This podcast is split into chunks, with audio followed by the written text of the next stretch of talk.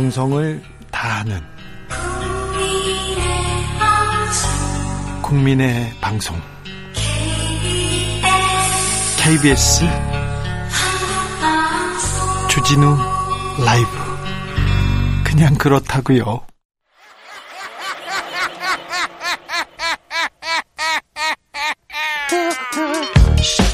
발로 뛰는 기자, 탐구하는 기자, 세상의 질문을 마구 던지는 기자, 기자가 보는 오늘의 세상, 기자들의 수다. 라이브 기자실을 찾은 오늘의 기자는 KBS 김기아 기자입니다. 안녕하세요. 안녕하십니까. 김기아 기자입니다. 지금 재택근무 중이죠? 그렇습니다. 재택근무 중인데 주진우 라이브를 하기 위해서 제가 또 와야죠. 네, 그렇습니다. 청취자들을 위해서 주진우 라이브는 이렇게 뜁니다. 무조건 나옵니다. 누워 있는 김기아 기자도 벌떡 일어났 벌떡 일어났습니다. 네, 왔습니다. 세수는 하고 왔죠. 하고 왔습니다. 네, 잘했어요. 네. 네, 한 주간 거의 뭐 요즘에는 집콕이죠, 거의 진짜로. 계속이요? 네, 왜냐하면 나오가는 것 자체가 누군가에게 정말 위협이 될 수도 있는 그런 상황이기 때문에 네. 특히 요즘에 이제 젊은 층의 무, 이제 무증상 감염 네. 이거에 대한 좀 공포가 있거든요. 네. 그래서 저도 만약에 내가 감염자일 수도 있다 이런 생각을 하다 보니까 네. 정말 집에 계속 있게 되더라고요. 기자들은 사람을 만나는 게 직업이기 때문에 아, 가서 묻는 게 직업이기 때문에 여러 사람을 만나는데 만약에 기자가 한 분이 그러니까요. 한 명이 전파됐다 이게 감염됐다 그러면 아주 많은 사람들을 그러니까 보통 일반인들보다 기자는 사람 만나는 게 직업이고 또 어떤 국가의 뭐 중요한 어떤 건물 같은 데 많이 들어가지 않습니까? 예. 그럼 그 건물에 또 이게 문제가 될 수 있기 때문에 큰일 납니다. 큰일 납니다. 기자들은 특히 더 조심해야 됩니다. 네, 조심하셔야 됩니다. 자, 묻힌 뉴스 브리핑입니다. 김기아 기자가 어떤 묻힌 뉴스 가져왔는지 만나볼까요? 요거 재밌는 뉴스 가져왔습니다. 그 예전에 그 함바왕 유상봉 씨. 아, 이분 전설적인 사람이에요. 전설적인 영화에 나올 법한 인물이죠. 그러니까 영화로 만들어도 리얼리티 떨어진다고 혼날 정도였어요. 그, 에이, 그 정도가 말이 되냐. 근데 저- 전 이분 이분을 직접 만나진 않았는데 예, 예, 예. 음, 많이 봤지. 그쵸. 아, 이분이 하고 다닌 일, 일들. 어, 그 저- 옆에서 많이 봤어요. 근데 뭐 처음 듣는 분도 많이 계실 거예요. 함바가 뭐냐부터 네. 시작해서 함바는- 함, 함바라는 게 이제 공사장 건물이 공사하면 거기 이제 인부분들이 이제 멀리 나가서 밥 먹고 오기가 힘드니까 식당을 만들죠. 식당을 만드는 거거든요. 대형 공사장에서 함바 이거 하나 하지 않습니까? 그러면 뭐 집 사고 돈 많이 법니다. 몇 억씩 그, 번다고 합니다. 그래서 뒷돈을 주고 정치권이나 아니면 고관 대작들한테 뒷돈을 주고 함바 권을 잘 따는 사람이 있었습니다. 그래서 함바왕. 그 유상봉 왕이 바로 유상봉 씨인데 네. 이명박 정부 시절에 이제 경찰 특히 네. 경찰들 고위 경찰들이랑 네. 정치인들 넘나들면서 뇌물을 줘가지고 함바 게이트라는 게 나왔었죠. 제 친한 경찰 형 유상봉 씨한테 도- 돈 받아가지고 아 돈 받아가지고는 아니고 돈 받았다는 주장 때문에 주장 때문에. 구속됐습니다. 그렇습니다. 네. 근데 이제 KBS가 지난달에 이 4선의 무소속 의원이죠. 윤상현 의원, 그 전에 자유한국당이었는데. 네. 윤상현 의원과 이 유상봉 씨 사이에 이 선거 공작 의혹이 있다. 이런 보도했거든요. 주진우 라이브에서도 보도했는데 했었죠. 예. 그러니까- 한바왕이 윤상현 의원을 위해서 선거 때 총선 때 뛰었다 이런 내용이었어요. 어떻게 뛰었냐면은 지역구에 이제 경쟁자가 있지 않습니까? 네. 민주당도 있고 미통당도 있고 이 경쟁자들을 비방하는 내용의 진정서를 유상봉 씨가 썼는데 알고 보니 이게 윤상현 씨의 부탁을 받아서 한 거다. 이게 고급 선거 기술이었어요. 그렇습니다. 네. 그래서 이게 제가 그렇게 주장하는 게 아니라 네. 경찰이 수사를 하고 있었습니다. 이게 예, 수사를 했죠. 많이 했습니다. 넉 달 동안 수사했는데 결론이 났어요. 예. 뭐라 결론 났냐?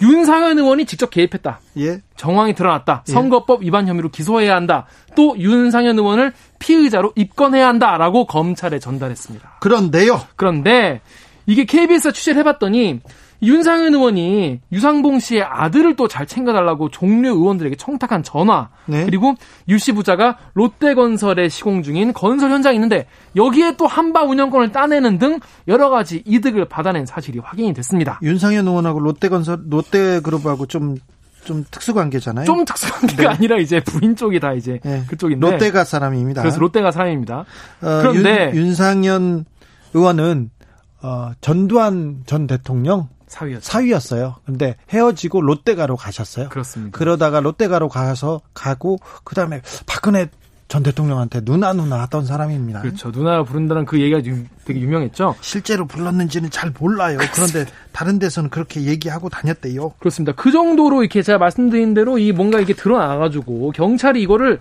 아 이거 기소해야 된다 이거 그렇죠. 했는데 그런데 검찰이 네. 윤상현 의원을 피의자로 입건하지 마라 불입건 지휘를 경찰에 내린 겁니다. 호호, 근데 지금까지 수사하고 증거가 만만치 않은데요. 만만치 않지 않다고 이제 검찰은 봤나 보죠. 네. 그래서 윤상현 의원이 직접 개입했다고 보기가 어렵다는 게 검찰 입장인데요. 그런데요, 검경 수사권 조정, 이제 경찰도 수사하고 검사도 검찰도 수사하고 이게 조금 분리되어서 이런 문제는 경찰이 수사하고 판단하면 되는 거 아닙니까? 그렇습니다. 그런데 지금은 이제 음. 특히 이런 선거법 위반 같은 이제 공안 사건이라고 하잖아요. 이런 네. 사건은 경찰이 수사 단계부터 이제 검사의 지휘를 받게 돼 있거든요. 지금까지는 그랬죠. 그렇습니다. 지금 이 사건도 여기에 포함되는 거거든요. 그래서 경찰이 야 이건 제 말이 안 된다. 이건 음. 말이 안 된다. 따를 수 없다라면서 윤상현 의원 입건을 다시 지휘해달라라고 검찰에 제의했습니다. 그런데 여기 변수 하나가 있어요. 윤상현 의원과 윤상봉 씨 간의 녹취록 녹취, 파일이, 녹취 파일이 있다고, 했, 있다고 했는데 KBS에서 그 녹취 파일이 있다고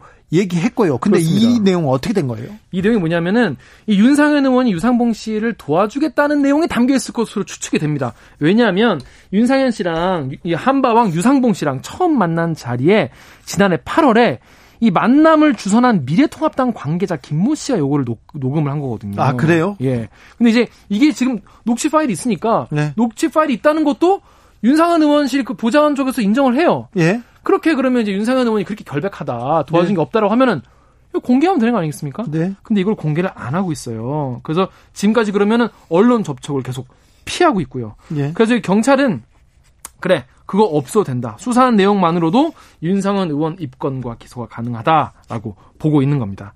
그래서 지금 이제 윤상현 의원이 지역구가 이제 인천이지 않습니까? 예. 그래서 인천 지역에는 시민단체가 이 선거 공작 의혹을 받고 있는 윤상현 의원을 단 한 번도 소환 조사하지 않았다.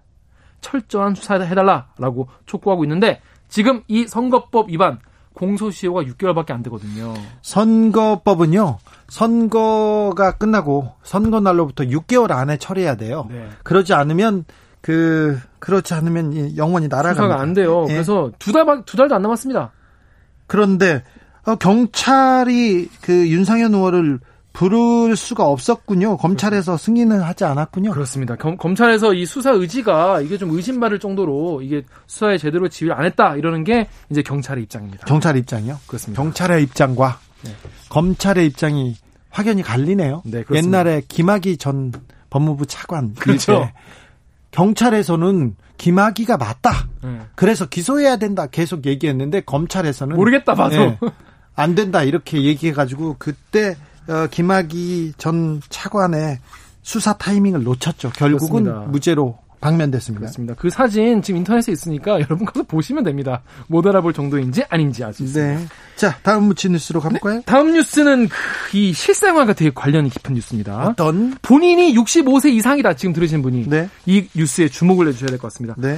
평일 평일에 주말 말고 평일에 이제 춘천 가는 전철이 있어요. 예. 여기 보면은 어르신 분들이 많이 타고 계시거든요. 예. 이분들이 전철을 타고 청평, 강촌, 춘천 이런 데 이제 놀러 가시는 겁니다. 아, 무료니까? 경, 그렇습니다. 경춘선이라고 하는데 네. 또그 우리 온양 온천 이지 않습니까? 예, 온양 온천. 온천에 가는 지하철 1호선 여기도 어르신들이 많아요. 그렇게 많다며요. 엄청 많아요. 목욕하러 온양까지 가신다면서. 그러니까요. 보면 이제 계속 이제 다 이제 아는 사이가 되셔가지고 네. 자주 가시는 분 친하게 지내는데 그래서 서울에서 1 시간 반 정도면 되게 싼 값에 온천 여행 갈 수 있으니까 온천, 온양 온천 유명한데 이게 아시다시피 65세 이상의 노인인 경우에 지하철이 공짜입니다. 공짜죠. 네. 그래서 원래 이 동서울 터미널에서 춘천 가면은 원래 왕복 요금이 15,400원이거든요. 예. 지하철이 빵원인 거예요. 예. 공짜인 거예요. 그래서 이게 노인분들은 굉장히 좋아하시지만은 이게 수년 전부터 이 지하철 적자에 좀 심각한 문제가 되고 있다라고 해가지고 이게 지금 65살 65세도 노인으로 봐야 되냐? 이거 청춘 아니냐? 네, 65세까지는 전 형이라고 부릅니다. 형이라고 불러야 되는 거 아니냐? 네. 그래서 정부가 이 경로 우대 기준을 손보겠다. 이렇게 나왔어요. 나왔습니다. 아, 지금 지하철 요금에서 시작돼 있지만 경로 우대 그 기준이 조금 바뀔 지금 시점에 와 있어요. 그렇습니다. 그래서 더 이 뉴스가 되게 중요한 뉴스인 건데요. 네. 이 지하철 노임 무임, 어, 무임 승차가 1980년부터 시작됐습니다. 그전 그전 그전에는 없었고요. 네, 없었고요. 근데 당시에는 70세 이상 노인에게 지하철 버스 요금 50% 깎아주는 거였어요. 그런데요. 그런데 82년에 2년 뒤에 65세 이상으로 확대했고요. 84년부터는 아예 무료가 된 겁니다. 예. 그러니까 지금의 상태는 1984년부터 시작이 된 거라고 봐야겠죠. 그때는 65세 이상 인구가 좀 별로 없었거든요. 얼마나 적었냐면 4%밖에 안 됐어요. 4%요? 4%. 그때는 40대 중반에 저기 뭐지 은퇴하고 그러니까 어 만년의 삶을 누리겠다고 이렇게 나 그나 그만두는 사람들 귀농하시고 예. 그랬는데 이게 지금 고령화 지금, 시대가 됐습니다. 지금 어느 정도 되셨어요? 2018년 기준으로 14.3% 예. 3배 넘게 늘어난 겁니다. 적자도 3배 넘게 늘어났겠죠, 관련해서. 근데 이 비율이 2030년에는 24.5%, 그러니까 4분의 1.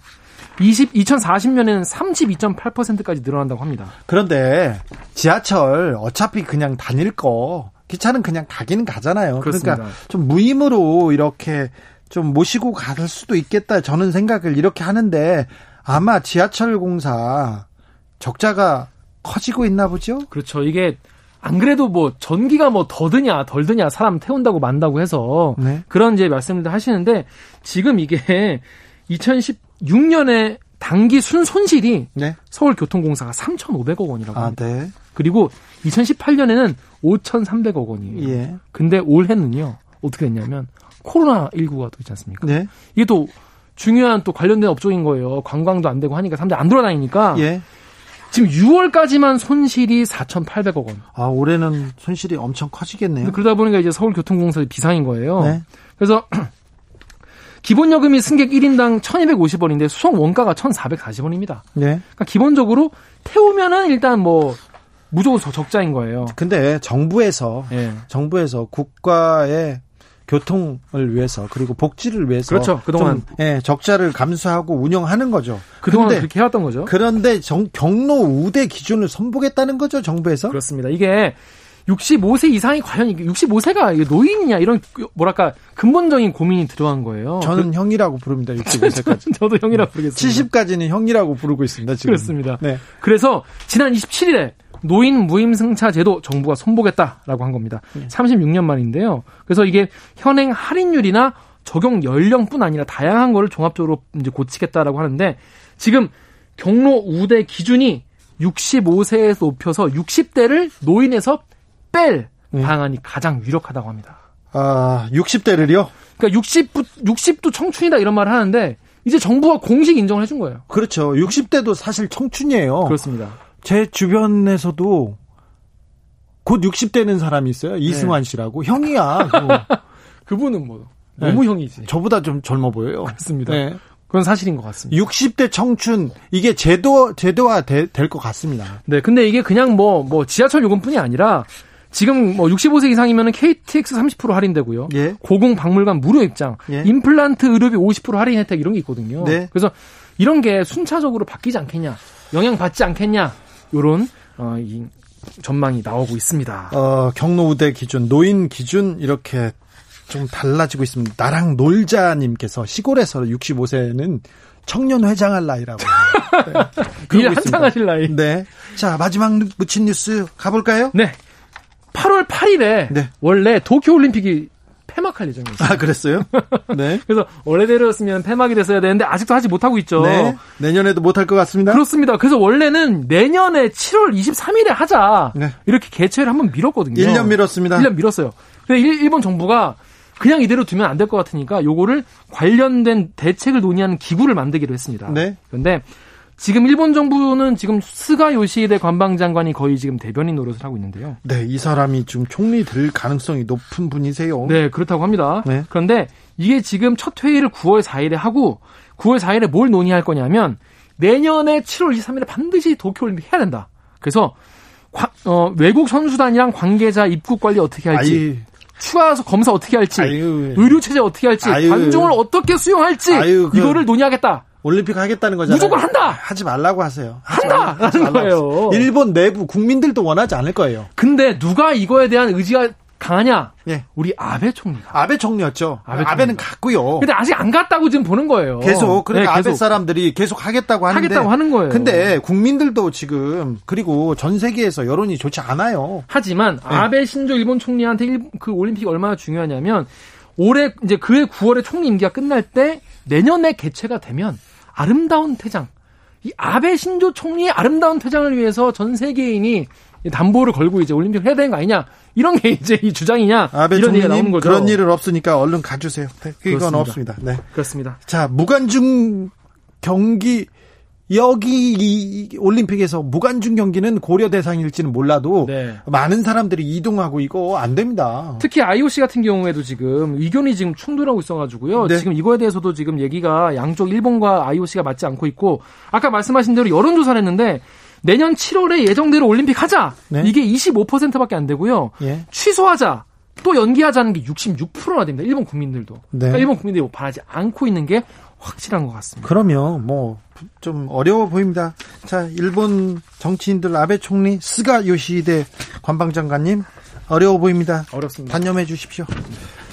어, 종국님께서 저 일본 사는데 일본 사람들도 도쿄 올림픽 기대 안 합니다. 네, 잘 알겠습니다. 걱정이 많으실 것 같아요. 기자들의 수다 지금까지 KBS 김기아 기자 함께했습니다. 감사합니다. 고맙습니다. 조심해서 잘 들어가십시오. 네. 전국에서 주진우 라이브 듣고 계신 청취자분들의 문자 계속 답지하고 있습니다. 3610. 여기는 부산 광안리 해수욕장입니다. 오, 해수욕장 가면 안 되는데 저는 60대 후반의 남성으로 은퇴 후에 매일 봉사활동을 합니다. 아하, 광안리 해수욕장에서 봉사활동하고 계시군요. 봉사활동 끝나고 귀가하면 5시경 되는데 이 시간은 가까운 광안리 해변에 나가서 주진우 라이브를 들으면서 갈매길 걷기, 가벼운 운동 등을 하죠. 하루 중 가장 행복한 시간입니다. 아, 해수욕장에서 들으면 제일 들을만 하다고. 그림 같네요. 네, 그, 좋네요. 네. 감사합니다. 김준성님, 송파에 있는 음악 작업실에서 듣고 있습니다. 오, 제발 가짜뉴스만 보고 무작정 정부 욕하는 분들의 어리석은 주장을 신봉사 눈 뜨듯 번쩍 눈을 뜨게 해주세요. 이렇게 하겠습니다. 좀 더 노력하겠습니다. 그래도 신봉사 눈 뜨듯 그건 좀 어려울 것 같은데 계속 노력하겠습니다. 5056님 도서관에서 청소와 소독을 하고 있습니다. 거리두기 일환으로 도서관 방문은 안 됐지만 워킹 스루로 아, 대출 반납 가능하기에 직원분들 허- 월요일 휴무 빼고는 매일 정상 출근하고 있습니다. 이렇게 했는데 아 그렇군요.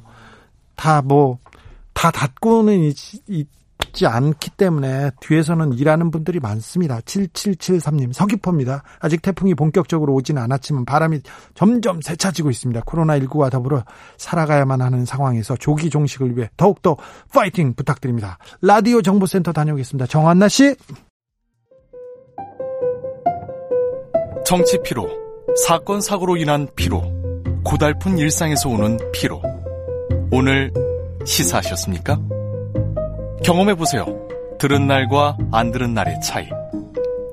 여러분의 피로를 날려줄 저녁 한 끼 시사. 추진우 라이브.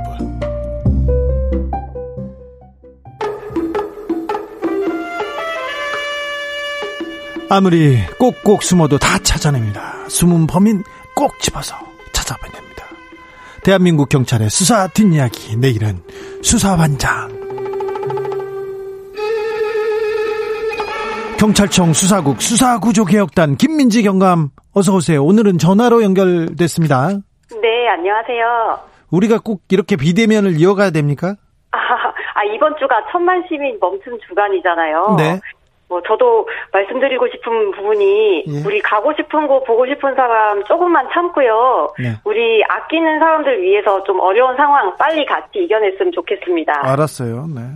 참 이렇게 잘 넘어가네요, 또. 네. 코로나 확진자 수 계속 늘고 있는데 코로나 네. 관련 범죄가 계속 늘어나고 있다면서요? 예, 코로나가 감염병으로 분류되고 있고요. 예. 그래서 감염병 예방법이 적용되기 때문에 불법 행위에 대해서는 법에 따라서 엄정하게 대응이 돼야 되고 그래서 사태 이전에는 큰 문제가 없던 일상 속의 행동들이 이제는 자칫 주의를 기울이지 않으면 범죄 행위가 될 수 있습니다. 어떤 행위들이요? 예, 예를 들어서 자가격리해야 하는 사람이 자가격리하지 않고 외부로 나오거나 네. 아니면 확진자하고 밀접 접촉을 해서 검사를 받아야 되는 사람이 거부하는 경우가 있어요. 예. 예, 그런 경우도 이제 법 위반에 해당돼서 범죄 행위가 될 수 있고 특히 요즘 주의해야 될 부분이 허위사실 유포 행위입니다. 허위사실 유포요?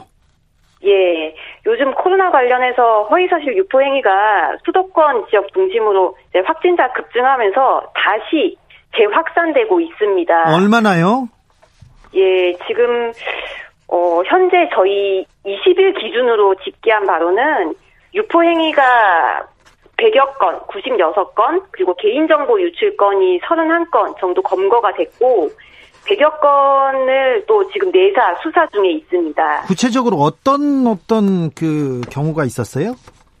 어, 그 예전에는 초기에는 특정 인물이나 업체에 대한 명예훼손 행위가 많았는데 요즘 크게 문제되는 건 정부 방역 업무를 직접적으로 방해하는 형태가 좀 많습니다. 예를 들자면 어, 보건소에서 검사를 받았더니 양성이 많이 나왔는데 병원에 가서 다시 받았더니 음성이 나왔다. 가짜 양성이다. 이런 허위 뉴스가 있었고요. 특정 교회에서 얘기 많이 얘기하는 거구나. 그리고 이 집회 문제도 있었죠. 8.15 네. 집회에서 경찰 버스에서 시위자가 깔려서 한 명이 현장 즉사했다. 이거 보수 유튜버들에서 엄청나게 엄청나게 큰 뉴스였어요. 유튜브에서 많이 떴습니다. 근데 이, 이, 예, 이 내용 어떻게 됐습니까? 예, 그래서 이 부분처럼 이게 지금 사회적 신뢰를 저해하는 행위 다 수사 중에 있고요.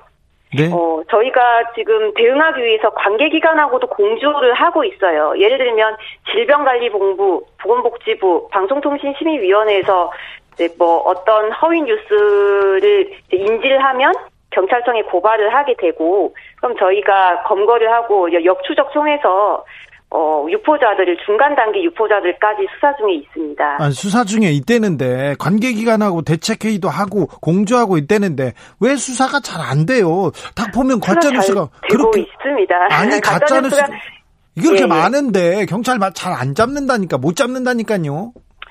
어 오늘 또 그래서 또 말씀드리고 싶은 게또 네? 이런 부분이 허위사실 유포 부분이 오늘 청취자분들도 같이 조심하자는 부분이잖아요. 네. 그래서 유포 처벌 규정도 좀 오늘 말씀드리려고 합니다. 얘기해보세요. 왜냐하면 제가, 네. 제가 뭐 허위사실 유포를 해서 금지하고 있습니다. 이걸로 경각심이 안 생길 수 있잖아요. 예. 근데 허위사실을 유포를 하면 허위사실 유포죄 이런 죄명이 하나가 있는 게 아니고요. 예. 굉장히 다양한 법에서 처벌 규정을 두고 있는데 허위사실 적시 명예훼손, 불안감 조성 이런 처벌 규정을 둔 정보통신망법 처벌 규정이 있고 네. 형법에서도 허위사실을 명, 적시를 해서 명예훼손할 경우 그리고 남의 신용을 훼손할 경우 업무방해 행위를 할 경우에 처벌을 받을 수 있습니다. 예. 김민지 경감은 형, 예. 김민지 경감은 변호사이기도 해가지고 법적으로 아주 강합니다. 자 마스크 착용 어, 네. 이거 문제를 두고 폭력 폭력 행위 일어나는 경우 많아요. 얼마 전에 지하철에서 옆에 네. 사람들 막 때리는 아저씨 보고 어우 놀랐어요. 동영상도 또 올라왔었죠. 네, 이분은 어떻게 네. 됩니까? 그래서 그옛 예전에도 버스 기사하고 신랑이 벌인 사건도 있고 했는데 네. 이번에 그 문제가 됐던 지하철 예? 마스크 착용 요구한 승객에 대해서 폭행한 사건은 예? 결국 경찰이 신청한 영장이 발부가 돼서 지금 구속 수사 중에 있습니다. 아, 그 지하철에서 행패 부린 그 승객은 구속됐군요. 예, 구속 수사 중에 있습니다. 아, 네. 이게 지금 국가적 위기 상황이잖아요. 예? 그래서 건강이 걸린 문제고 나와 가족들 건강이 걸린 문제이기 때문에 좀 범법 행위를 하지 않게 다 같이 조심을 했으면 좋겠고 네. 그렇기 때문에 경찰도 엄중하게 법 집행을 할 방침이고요. 그렇죠. 네, 마스크 미착용 시비나 행패 신고에는 신속하게 출동하고 있고 폭력 행위는 현장 검거하고 있습니다. 네. 어, 굉장히 좀, 좀 엄격하게 좀 처벌하고 있네요. 저기 코로나19 확산되면서 사이버 사기도 기승을 부리고 있다면서요? 네, 그렇죠. 집에 머무는 시간이 또 많아졌잖아요. 네. 네 저희 우리 시민들이 이제 시민의식이 투철해가지고 다 같이 사회적 거리두기 동참을 하고 있는데 네. 물품 구매 같은 것도 인터넷으로 구매하는 건이 많아지고 그러면 사기 신고 건수도 자연스럽게 늘어나고 있습니다. 네. 그래서 사이버 범죄 대해서는 지방청 사이버 수사대나 경찰서 사이버 수사팀에서 수사를 하고 있고 인터넷 거래 사기가 전체 사이버 범죄에서 3, 40%가 넘는 어. 그 많은 부분을 차지하고 있습니다. 엄청나게 큰 비중이네요. 그런데 어떤 예. 어떤 그 유형들이 있나요?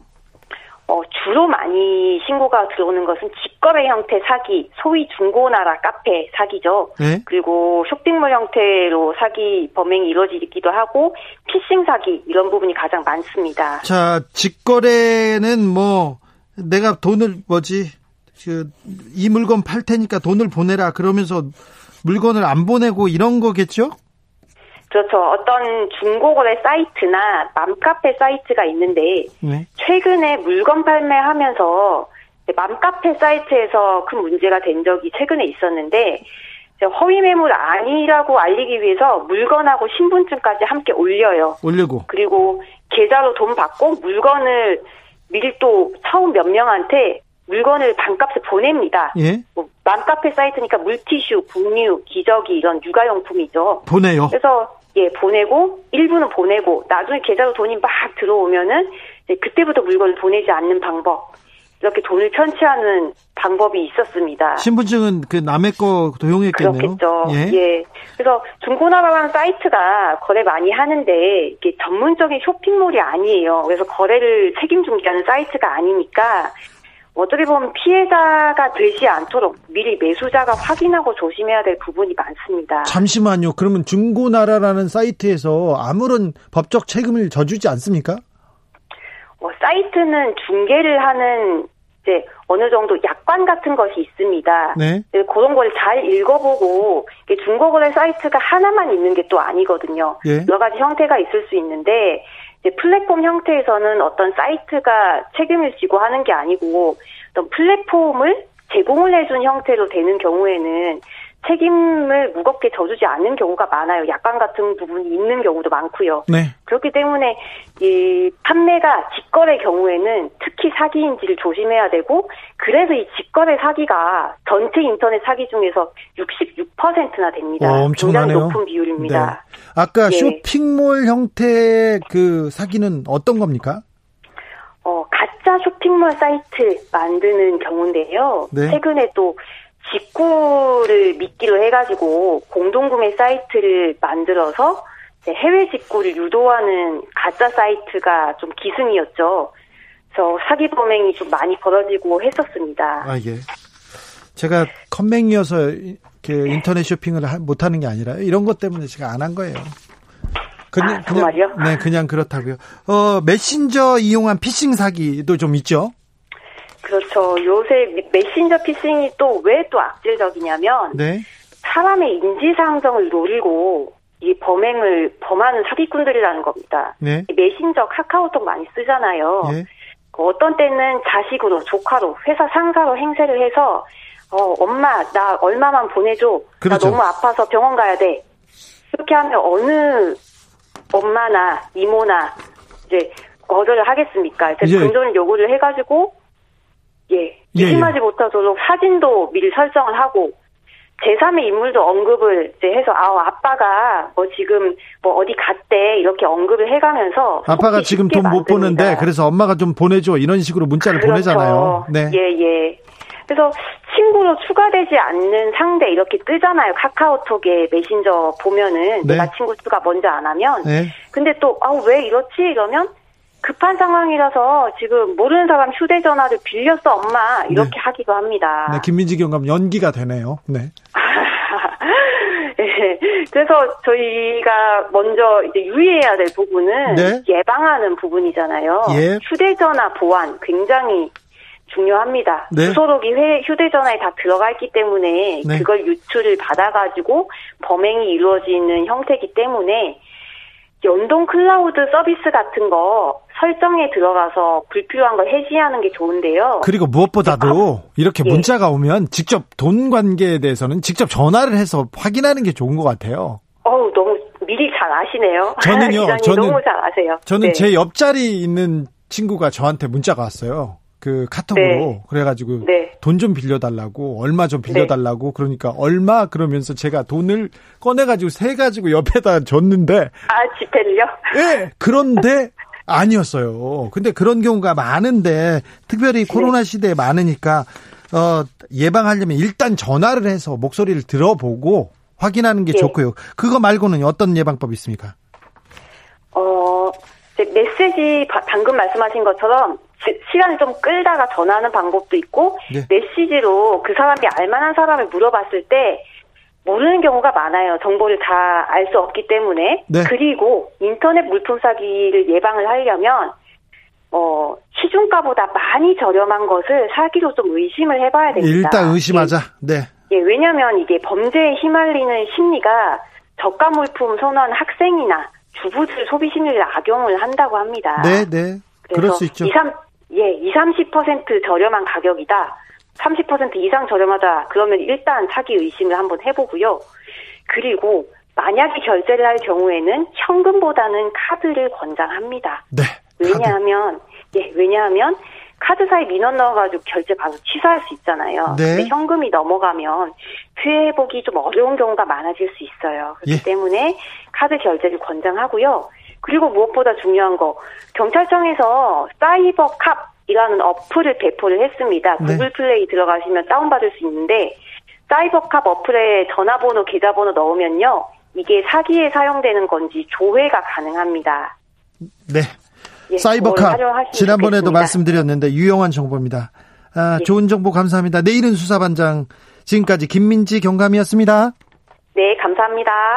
1175님이 매일 일산에서 분당까지 퇴근길에 주진우 라이브 듣고 있습니다. 듣다 보면 집에 도착합니다. 길이 막혀도 지루하지 않은 퇴근길입니다. 아이고 감사합니다. 도움이 됐다면 조금 보탬이 됐다면 제가 감사하네요. 퇴근길 교통 상황 알아보겠습니다. 김한나 씨. 테이크아웃 시사 나왔습니다. 오늘도 하나 챙겨가세요. 주진우 라이브.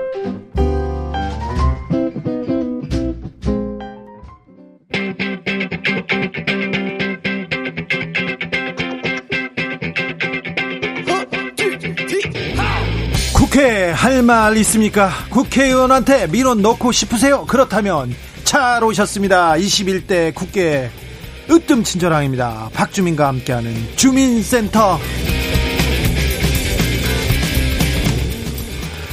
여러분의 민원에 귀를 기울이겠습니다. 주민센터의 주치위원, 당 대표 주치위원이 될 뻔한, 될 뻔한 아슬아슬하지 않게 떨어진 박주민 더불어민주당 의원. 어서 오세요. 예, 안녕하십니까. 살이 쪽 빠졌어. 네, 뭐 살은 좀 빠졌고요. 이제 예. 다시 찌겠죠, 뭐. 예. 너무 많이 빠졌어. 머리도 많이 빠졌어. 머리요? 네. 머리는 별로 안 빠진 것 같은데. 네. 얼마나 고생하셨어요?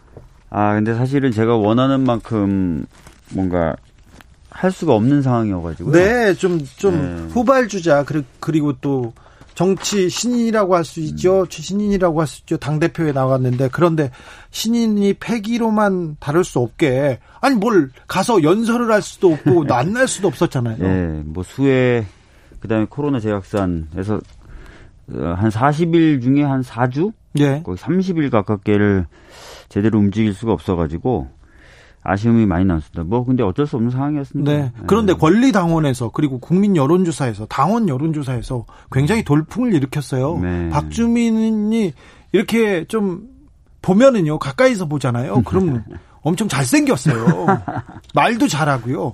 일단 잘생겼습니다. 네. 아이고. 그래서 굉장히 호감형인데, 아, 이 호감형 얼굴인데 마스크 때문에 가려가지고, 나 진짜 좀 안타까웠어요. 예. 아무튼 주민센터의 주치위원, 당 대표 주치위원은 아니지만 우리 박주민 의원이 돌아왔습니다. 네. 네. 어, 고생 많으셨습니다. 예. 그래도 많이 배웠, 배웠을 것 같은데. 뭐 일단은 뭐 제가 지금까지 해왔던 일들에 대해서 좀 개인적으로 돌아보는 계기도 됐고요. 예. 그 다음에 이제 저한테 어, 요구하는 어떤 새로운 것들에 대해서도 좀 얘기를 많이 들을 수 있어서 예. 말씀하신 대로 많이 배우고 느꼈던 40일간이었습니다. 네. 전당대회 끝나고 네. 이낙연 대표하고 좀 얘기를 하셨어요? 전당대회 끝나고 사실 이제 제가 전화를 드- 좀 드렸어야 되는데 네. 전당대회 끝난 날은 완전 뻗어버렸고요. 아, 네. 그 다음 날하고 오늘 그 오후까지는 네. 어 제가 딸 짝꿍하고 딸 옆에 그냥 착 붙어 있느라고 네. 전화기를 아예 들여다보지 않았어요. 아, 그래요? 네. 아무, 아무, 이낙연 대표가 전화가 왔겠죠. 아무튼 정치적 체급이 올랐다는 분도 있고요. 박주민을 다시 봤다는 사람도 있고요. 네. 어, 다음 후보는 무조건 박주민이다 이런 얘기가 많이 나오고 있습니다. 예. 네. 근데 네. 전당대회 끝나고 어, 박주민 TV에서 네. 막 마지막 연설을 하다가 울었어요? 그건 아니고요. 그 아니 울었다면서 네? 예, 울었다고 소문났던데. 그건 아니고 예. 그 마지막 정리하는 이제 영상을 이제 그 저희 이제 의원실에서 만들어서 제가 보는데 네. 그 그동안의 이 일이 쫙 주마등처럼 지나가잖아요. 네. 그래서 약간 이제 짠하더라고요. 네. 그래서 약간 눈물을 훔치는 장면인데 그걸 또 찍어가지고 뒤에 붙이셨더라고. 아, 그렇구나. 하이드님이 박주민은 멈추지 않습니다. 음. 그렇습니다. 박주민은 멈춘 적이 없었어요. 어, 저는 박주민 어, 의원을 오랫동안 봤는데요. 그리고 그 국민들이나 시민들이 꼭 필요한 한 어려운 데는 꼭 이분이 저 구석에 있습니다. 좀 약간 거지처럼 앉아 있는데 좀 그때마다 있어요. 그래서 박주민은 어디 가지 않고요. 더 강해져서 돌아왔습니다. 아, 아무튼 출마 선언 늦, 늦었습니다. 그런데 40일간 굉장히 어려웠는데 굉장히 잘 해냈다는 평가를 듣고 있습니다. 그러니 힘을 내 주십시오. 네, 알겠습니다. 네. 자, 40일 동안 돌아다니면서 민심 네. 이렇게 좀 들으셨어요? 그래서 야 부동산 좀 잘하지, 음. 아, 민주당 잘해야 된다 음. 그런 얘기 많이 들으셨을 거 아니에요? 가장 크게 느낀 점? 음, 두 가지 이야기를 당에 대해서는 되게 많이 들었어요. 네. 첫 번째는 이제 그 저희가 176석을 가지게 됐잖아요. 네. 그래서 그 의미에 대해서 좀 잘 헤아려 달라라는 네. 말씀을 많이 하셨고 두 번째는 이제 당 내에서 조금 새로운 분위기가 네. 좀더 많이 만들어졌으면 좋겠다. 어떻게 보면 민주당이 민주당이 조금 더 올드해 보이고 민주당이 음. 더 혁신을 위해서 안 움직인다 이런 비판도 당내에서도 있어요.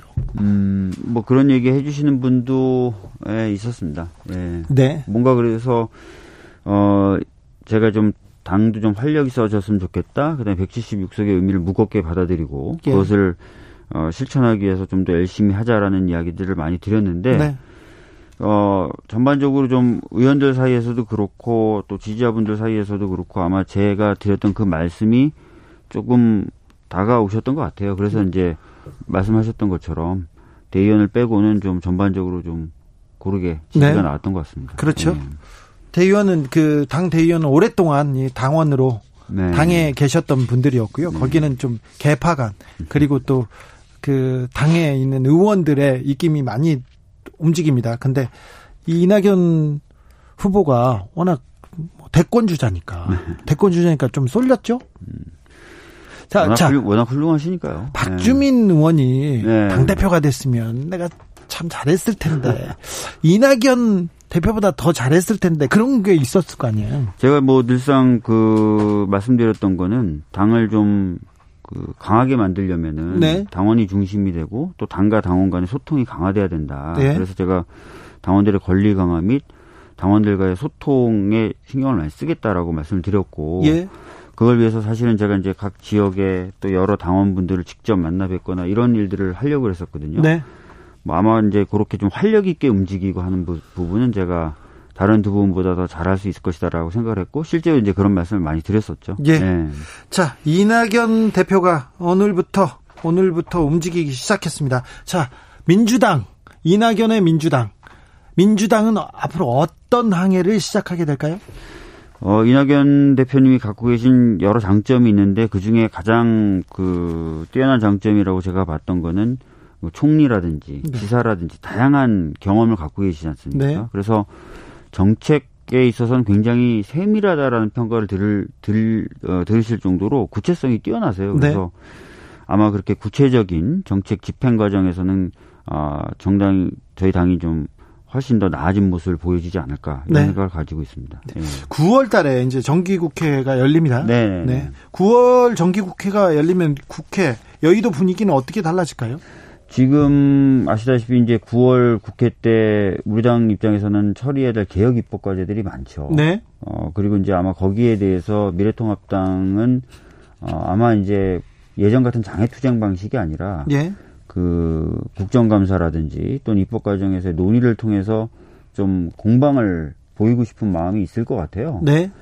그래서 이제 실제로 그런 논의 과정을 어, 좀 지켜보실 필요가 있을 것 같고요. 예. 그 과정에서 이제 어, 누가 옳은지, 누가 잘하고 있는지 이런 부분을 국민분들이 좀 잘 평가해 주시면 좋, 좋을 것 같습니다. 네. 네. 어, 그리고 김종인 비대위원장과의 좀 대화, 네. 이 협치도 조금 나아지겠죠? 근데 이제 모르겠습니다. 저도 그렇고 이낙연 후보 대표님도 이제 경선 과정에서 항상 말씀을 드렸던 게 원칙 있는 협치였거든요. 네. 그러니까 협치를 위한 협치가 아니라 네. 국민의 삶의 질을 개선하는 게 정치의 최고의 목표고 그걸 가장 우선에 두고 협치를 논하겠다였습니다. 그래서 네.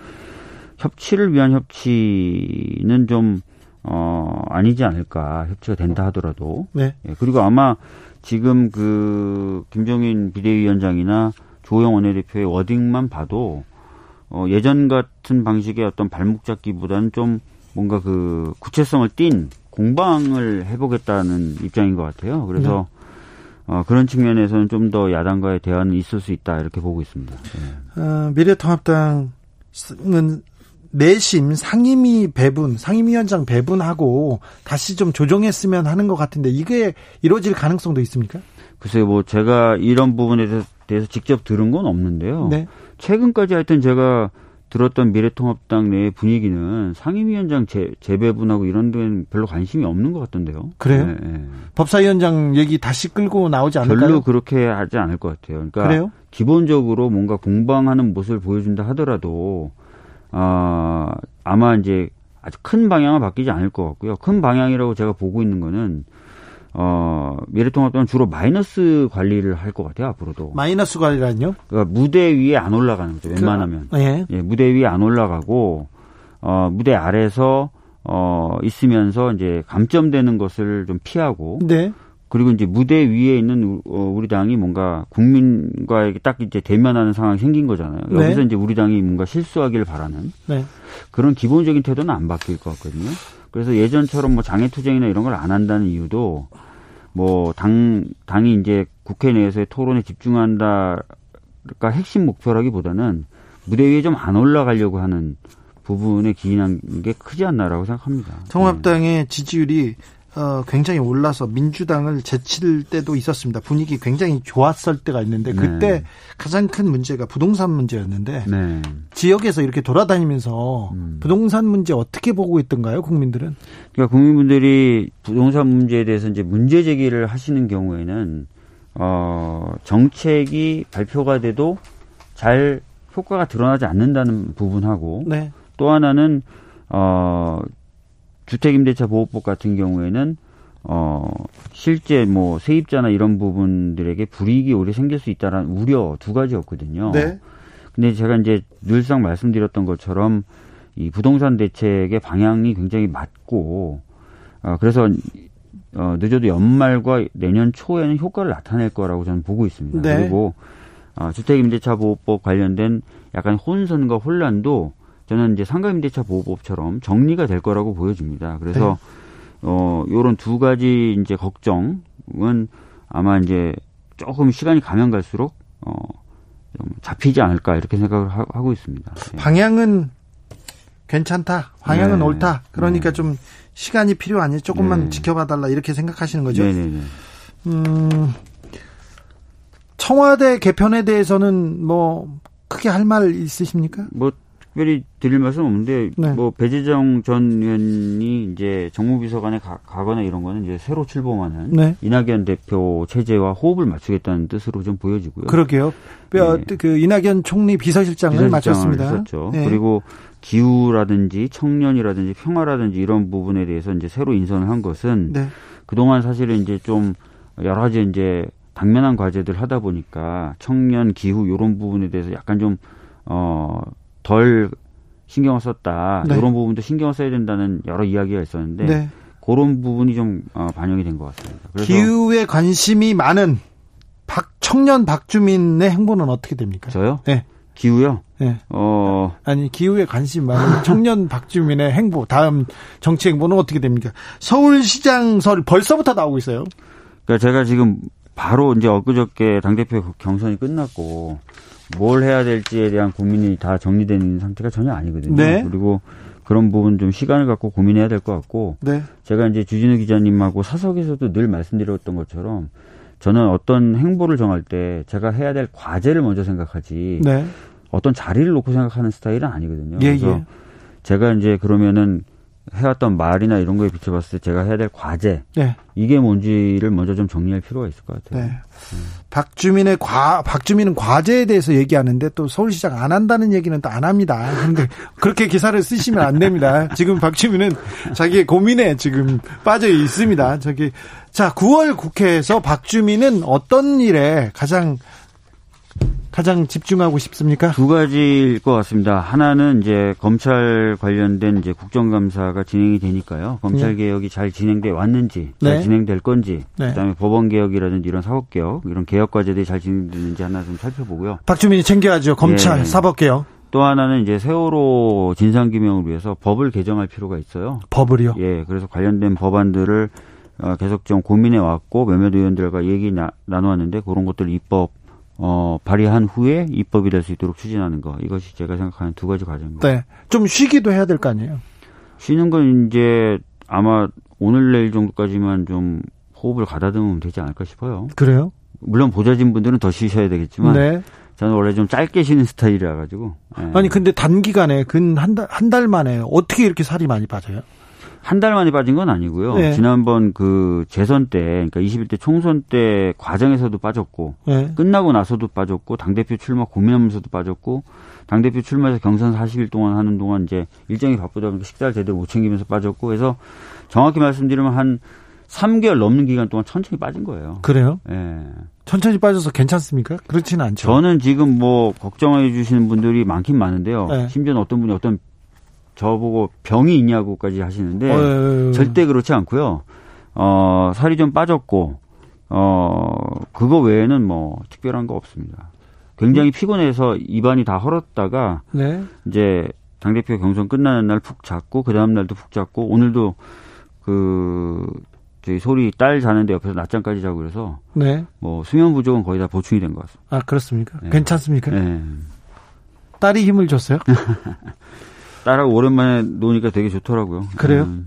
딸이 아빠를 잘 알아보고 따릅니까? 그러니까 며칠 전에 주말에 이제 제가 늦게 출근할 때 이제 한번 봤는데 그때는 막 깜짝 놀라더라고요. 그래요? 이 사람 왜 있지 이런 표정이었는데. 그, 렇죠 예. 이 아저씨 뭐야 이런 예. 표정이. 근데 어제 하고 오늘 제가 계속 붙어 있으니까 예. 오늘은 뭐 저한테 와서 동화책 읽어달라고도 하고. 아, 네. 예. 자, 의협 코로나 시대에 의협 파업 굉장히 굉장히 좀 걱정거리인데 이 문제는 좀 어떻게 슬, 슬기롭게 넘어갈 수 있을까요?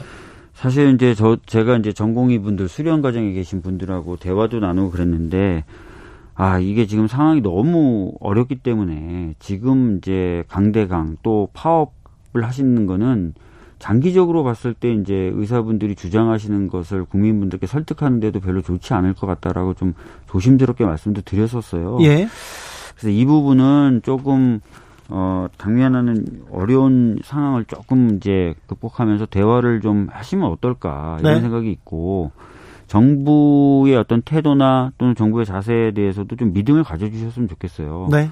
전공의 분들이 걱정하셨던 거는 새로 이제 의대를 만들고 했을 때 그 의사들이 제대로 육성되는 프로그램, 네. 또 수련할 수 있는 병원, 네. 스승 이런 것들을 짧은 기간 내에 마련할 수 있을까인데 였어요. 예. 근데 제가 이제 지역 을 돌아다니면서 얘기 들어보면 뭐 지자체 차원에서도 그런 데 대해서 많이 투자를 하고 육성하고 싶어 하는 마음과 계획이 다 있었거든요. 그러니까 네. 그런 것들까지 좀 죄송하지만 좀 어, 감안해 주시면서 판단해 주시면 좋을 것 같고 그래서 지금 이 어려운 상황은 좀 다 같이 힘을 좀 합치면서 좀 넘어갔으면 어떨까라는 그런 고민과 생각이 좀 있습니다. 네. 코로나 시대에 의사, 의료진들이 얼마나 고생하고 얼마나 중요한 분인지 국민들이 생각하고 감사해 하고 있는데 지금 이 상황에서 이렇게 환자 보 환자를 두고 이렇게 의사분들이 떠나가지고 좀 안타깝습니다. 박주민 의원님 응원하는 분들 많습니다. 4551님은 박주민 머릿속은 온통 국민 생각뿐. 주어진 일에 맡은 바 책임을 200% 이상 해내는 터라 국민 한 사람으로 늘 지지합니다. 어, 온통 머릿속에 국민 생각뿐일까요? 다른 생각은 없을까요? 그건 또 좀 물어보겠습니다. 8855님 삼행시 보냈습니다. 박주민으로. 그래요? 박 박주민 의원님 박수 보냅니다. 아유, 예. 주 주민이 잘했다고 박수 칩니다. 예. 민 민생을 위해 더 힘써 주세요. 늘 응원합니다. 네. 네. 열심히 하겠습니다. 네, 일단은 좀좀 건강을 챙기셔야 되고요. 그리고 네. 또 어, 민주당과 그리고 또 국회가 그리고 또 정치가 자, 올바른 방향으로 가는 거에 대해서 조금 더 노력해야 되는데 사법개혁, 검찰개혁은 잘 생각대로 가고 있습니까? 방향은 맞습니까? 지금 이제 검찰개혁 관련돼서 지난 20대 국회 때 통과시켰던 검경 수사권 조정 관련 마무리 과정이잖아요. 마무리 과정이어서 네. 좀 아쉬운 부분이 있어도 일단 마무리 좀 짓고요. 예. 근데 제가 이제 늘 말씀드렸던 것처럼 2단계가 필요해요. 네. 그러니까 수사와 기소를 좀 완전히 분리할 필요가 있습니다. 네. 그거는 이제 21대 국회 때 다른 의원들과 좀 힘을 합쳐서 하고요. 법원하고 경찰이 사실은 조금 바뀌어야 될 부분이 많은데 안 되고 있어요. 네. 그래서 뭐 경찰은 이제 권한을 많이 가지게 된 만큼 뭐 자치경찰제라든지 국가수사본부라든지 이런 형태로 좀 권한을 좀 내부적으로라도 좀 나눠서 어 권한 남용이 없도록 해야 될 것 같고 예. 법원은 이제 그 수직적인 어, 행정 권력이라고 했었던 법원 행정처를 네. 수평적 기구로 바꿀 필요가 있습니다. 예, 예. 그리고 외부인도 좀 참여해서 어 법관들끼리만 뭔가 그 사법 행정을 논하는 것은 좀 피해야 될 것 같고요. 그래서 예.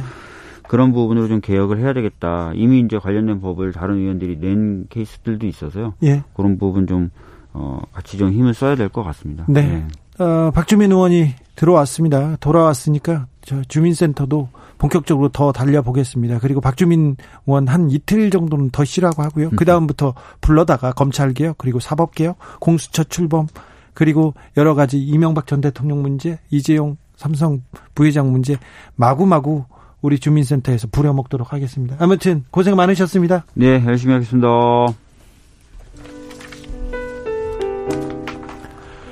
윤종신, 곽진원, 곽필이 부릅니다. 지친 하루 들으면서 오늘 주진우 라이브 마무리하겠습니다. 저는 내일 오후 5시 5분에 돌아옵니다. 지금까지 주진우였습니다. 거기까지라고 누군가 툭 한마디 던지면 그렇지 하고 포기할 것 같아